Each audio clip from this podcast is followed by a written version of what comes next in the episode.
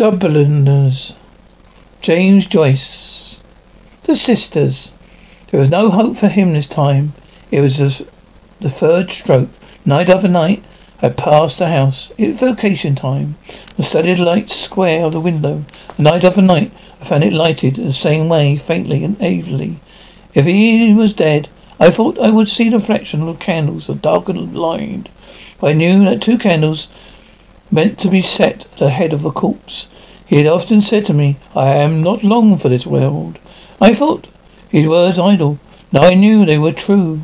Every night, as I gazed up at the window, I said softly to myself, the word Paris, word Paris, had always sounded strangely in my ears, the word Golom, and Esselid, the word simony, the Catechism. And now it sounded to me like the name of some maleficent and sinful being. It filled me with fear, and yet I longed to be nearer to it. I looked upon it, uh, and I looked upon its deadly work. Old Cotter was sitting at the fire, smoking, when I came downstairs to supper. While my aunt was ladling out the cinder bolt, he said, as if returning to some former remark of his, No, I wouldn't say he was exactly, but there was something queer. There was something uncanny about him. I'll tell you my opinion. Getting a puff at his pipe, no doubt arranging his, his opinion, his mind. Tiresome old fool. When he, we knew him first, he used to be rather interesting, telling king of faints and worms. But soon grew tired of him. His endless stories about the distillery. I have my own theory about it, he said. I think it was one of these peculiar cases, but it's hard to say. Getting a puff again, his pipe without giving us uh, his theory. My uncle saw him staring and said to me, Well, so your old friend is gone. You'll be sorry to hear. Who? said I. Father Flynn, is he dead? Miss Cotter here has just told us he was passing by the house. I knew that was under I was under observation. The continued as if the news had not interested me. My uncle explained to Uncle Cotter. The answer and he were great friends. The old chap told him a great deal, mind you, and they say he had a great wish for him. God have mercy on his soul, said my aunt ponderously. Old Cotter looked at me for a while. I felt that these be- little beady black eyes were examining me. I would not satisfy him by looking up on my plate. He turned his pipe and finally spat rudely into his. The grate. I wouldn't like that child of mine, he said, to have so much, too much to say to a man like that. How do you mean, Mr. Cotter? asked my aunt. What I mean is, said Mr. Cotter, oh, good Cotter, it's bad for children, my idea is. Let a young lad run away out and play with young lads of my own age, not be. Am I right, little Jack? That's my principle too, said my uncle. Let him learn to box his corner. That's what I always say. Franz Cunningham. Here, to take exercise. Why? Well, as a nipper every morning of my life. A cold bath, winter and summer. That's what stands to me now. Education's all fine and large, Mr. Cotter. Might take a pick of that low button, he added to my aunt. No, no, no, not me. For me, said Mr. Cotter. My aunt brought the dish from the safe, put it on the table. But why do you think it's so not good for children, Miss Cotter? she asked. It's bad for the children, said old Cotter, because all their minds are so impressible. When children see things like that, you know it was an old, it has an effect. I grabbed my mouth with stir about the fear I might give utterance to my anger to some old red-nosed imbecile. It late when I fell asleep, but I was angry with old Cotter for eluding me. to me, as a child, I puzzled my head to extract meaning from his unfinished sentences. In the dark of my room, I imagined I saw again the heavy face of the paralytic. I drew the blankets over my head and tried to think of Christmas, but the grey face still followed me. It murmured, I understood. It desired to confess something. I felt my soul receding into some pleasant and rich, boisterous region. There again, I found it one waiting for me. Uh, waiting for me. Began to confess to me in his murmuring voice. I wondered why it smiled continually, why the lips were so moist with spittle. By then I remembered that he had died of paralysis. I felt I too was smiling feebly, as if to absorb symbolic of its sin. The next morning after breakfast, went down to look at the little house in the green Britain Street. It's a simming shop, registered under the vague name of Drapery. Drapery consists of many children's booties and umbrellas in ordinary days. A notice used to hang the windows saying umbrellas recovered. No notice was visible now, for the shutters were open. A crepe bonnet was tied to the door knocker with ribbon. Poor, two poor women, telegraph boy, reading the card pinned on the tape. I also approached and read, July 1st, 1895. Reverend James Flynn, formerly St. S. Catherine's Church, Meath Street, aged 65 years, R.I.P. Reading the card persuaded me that he was dead. Disturbed to find myself at check. Had he not been dead, I would have gone would have gone to locked room behind the shop to find him sitting in his armchair by the fire, nearly smothered, his great coat. Perhaps my aunt would have given me a packet of high toast for him, in this present would have roused him from his stupefied doze. It was always I who emptied the pack into black, his black snuff box. His hands trembled too much to allow him to do this, but spilling half the snuff about the floor. Even so, he raised his large trembling hand to his nose. Little clouds of smoke dribbled through his fingers over the front of his coat. It may have been this constant showers of snuff which gave his ancient priestly garments their green faded look of red handkerchief, blackened as it always was, the snuff stains for a week, which he tried to brush away, the final faded grains, was quite infectious. I wished to go in and look at him, but I had not the courage to knock. I walked away slowly along the side street, reading all the factory advertisements, shop windows I went. Found it strange that neither I nor the day parted in a morning mood. I felt even annoyed at discovering in myself a sensation of freedom. So being freed from something by his death. I wondered at this, for as my uncle said the night before, he taught me a great deal. He had studied in an Irish college in Rome. He had taught me to pronounce Latin properly. He had told me stories about the catacombs, about Napoleon Bonaparte, explained to me the meaning of different ceremonies, mass of different vestments worn by the priests. Finally, he amused himself by putting difficult questions to me, asking me what one should do in certain circumstances, whether such and such sins were moral, mortal, vital, vital, Um, or only being for actions. His questions showed me how complex and mysterious were the certain institutions of the church, which had always regarded as the simplest of acts. Duties of priest towards the Eucharist and towards the secrecy of the professional seemed grave to me. Grave, grave to me. I wondered how anyone had ever found in himself the courage to undertake them. Not surprised, he told me the fathers of the church had written books, figures of post office directory, directory, as it were closely printed, as the law noticed in the newspaper, soliciting all these intricate questions. After I would have thought, I thought of this, I would make no answer. Or only very uh, foolish and halting. Once upon, he used to smile and nod his head twice or thrice. Sometimes he used to put me through the responses, mass which he made me learn by heart as I pattered. He used to smile pensively and nod his head now and then, pushing huge pinches of snuff over his nostrils alternately.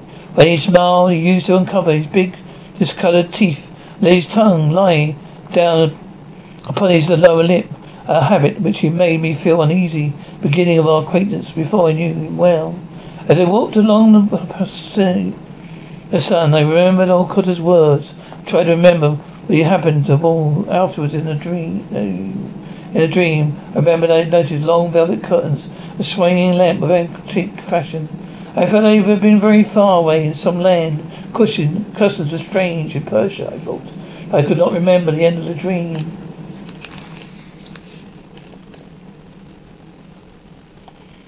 The evening, my aunt took me with her to visit the house of the morning. It was after it was after sunset. The window panes of the house had looked to west, reflected the tiny, tawny, tawny gold of a great cloud of bank of clouds. Nannie received us in the hall, as it would been unseen to have shouted at her. My aunt shook hands with her, with her for all the old woman prayed upwards, integrally, integrally. My aunt's nodding proceeded to foil up the narrow staircase. For us, her bowed head really scarcely above the level banister rail. First landing, she stopped and beckoned us forward, encouraging towards the open door of the dead room. While I went in, the old woman, seeing I hesitated to enter, began to beckon to me again, pretty with her hand. I went in on my tip on tiptoe. The room for the lace end of the blind was suffice fused with a dusty golden light. Amid where the candles looked like pale thin flames, he'd been coffined. Nannie gave the lead. And we three knelt down at the foot of the bed, pretended to pray, but I could not gather my thoughts because the old woman's mutterings distracted me. Notice how clumsy his skirt had hooked her back and how the heels of her cloth boots were trodden down to all to one side. The fancy came to me. The old priest was smiling, just lay there in his coffin. But no, when he rose, when he rose and went up to the head of the bed, I saw he was not smiling. He lay, seldom copious, facing dead for the altar, his large hands loosely retaining a chalice. His face was very trans- transcendent, grey and missive, a carverous, carnivorous, cavernous nostrils, circled by its scrawny white fur. There was a heavy odour in the air, room. The flowers blessed ourselves and came away. little room downstairs we found Elsa, seated in a in his armchair in state. I groped my way towards my usual chair in the corner. I then he went to the sideboard, brought out a decanter of sherry and some wine glasses. Set their knees on the table, invited us to take a little glass of wine. Then, as her sister's, bed, her sister's bedding, filled out the sherry into the glasses, passing to us. Pressed, it, pressed me to take some cream crackers also, declining because I thought I would make too much noise eating them. He seemed to be somewhat disappointed by my refusal, but after quietly over quietly to the sofa. We sat down behind my uh, sister. I was spoke. We all gazed at the empty uh, fireplace. Oh, my aunt waited Elsa's side, and then she said, "Oh, he's gone to a better world." Elsa sighed again, bowed her head in assent. I found figured the stem of a white glass before slipping a little. Did he? Peacefully, she asked. Oh, quite peacefully, madam, said Elsa. You couldn't tell? When the breath went out of him, he had a beautiful death. God be God be praised. Everything Father Rourke was with him. A Tuesday annoyed him, and prepared him all, him and all. He knew them. He was quite resigned. He looked quite resigned, said my aunt. And what the woman he had in to wash him said. She said he looked just looked as if he was asleep. He looked like peaceful and resigned. No one would think he made make such a beautiful corpse. Yes, indeed, said my aunt. He slept. She slept lit a more in a glass, and said, Well, Miss Flynn, anyway, it must be a great comfort for you to know to know that you did all you could for him. You are both very kind to him, I must say, Elsa. Build a dress over her knees. Poor James, she said. God knows we've done all we could. As poor as we are, we couldn't see him. What anything while he was in it. Ninny had leaned her head against the sofa pillow and seemed to have fallen about to fall asleep. Hey, it's poor Ninny, said Elsa. Looking at her, she's worn out. All the work we'd had, she and me, getting in the, in the woman, wash and then laying him out and then the coffin, arranging about the mess.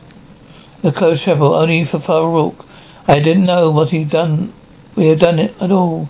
It was him brought us all those flowers. Then took us out of the chapel, wrote out the notice for fireman Champ Rendell, took charge of all the papers for the cemetery, poor James' insurance. Was that good of him? said my aunt. Elsa closed her eyes, shook her head slowly. Ah, there's no friends like old friends, she said. But all this is said and done, no friends that a body can trust. Indeed, it's true, said my aunt.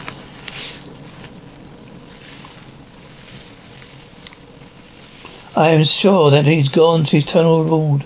Won't forgive you and all kindness to him. Oh, poor James said Elsa. He was no great trouble to us. You could hear him in the house any more than now. Still, I don't, I know he's gone and all to that.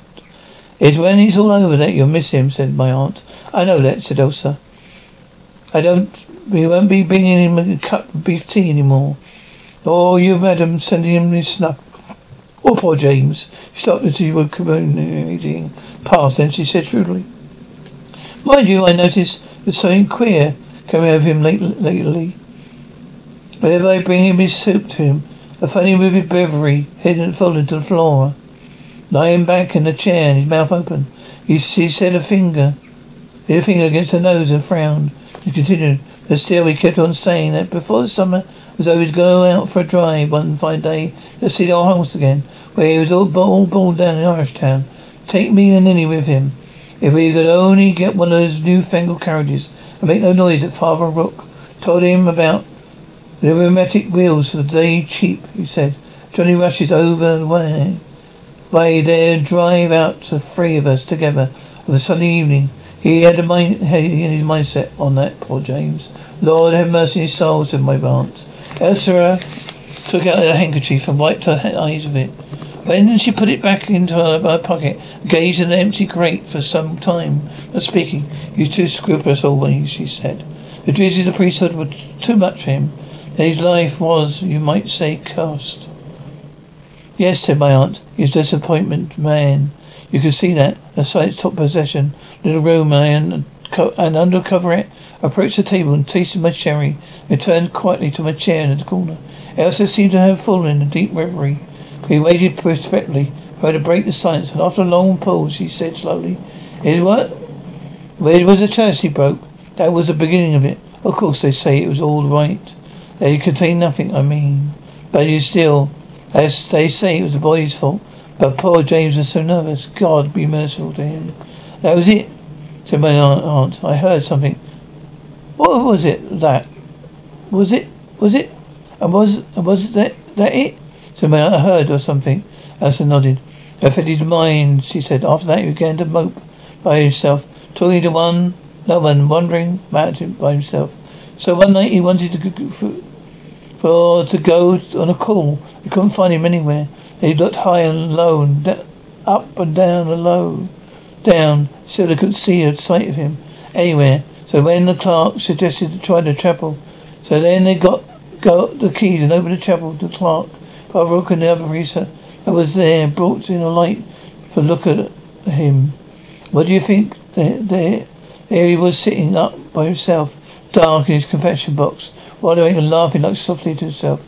She stopped stunned as if to listen to as if to listen to if to listen.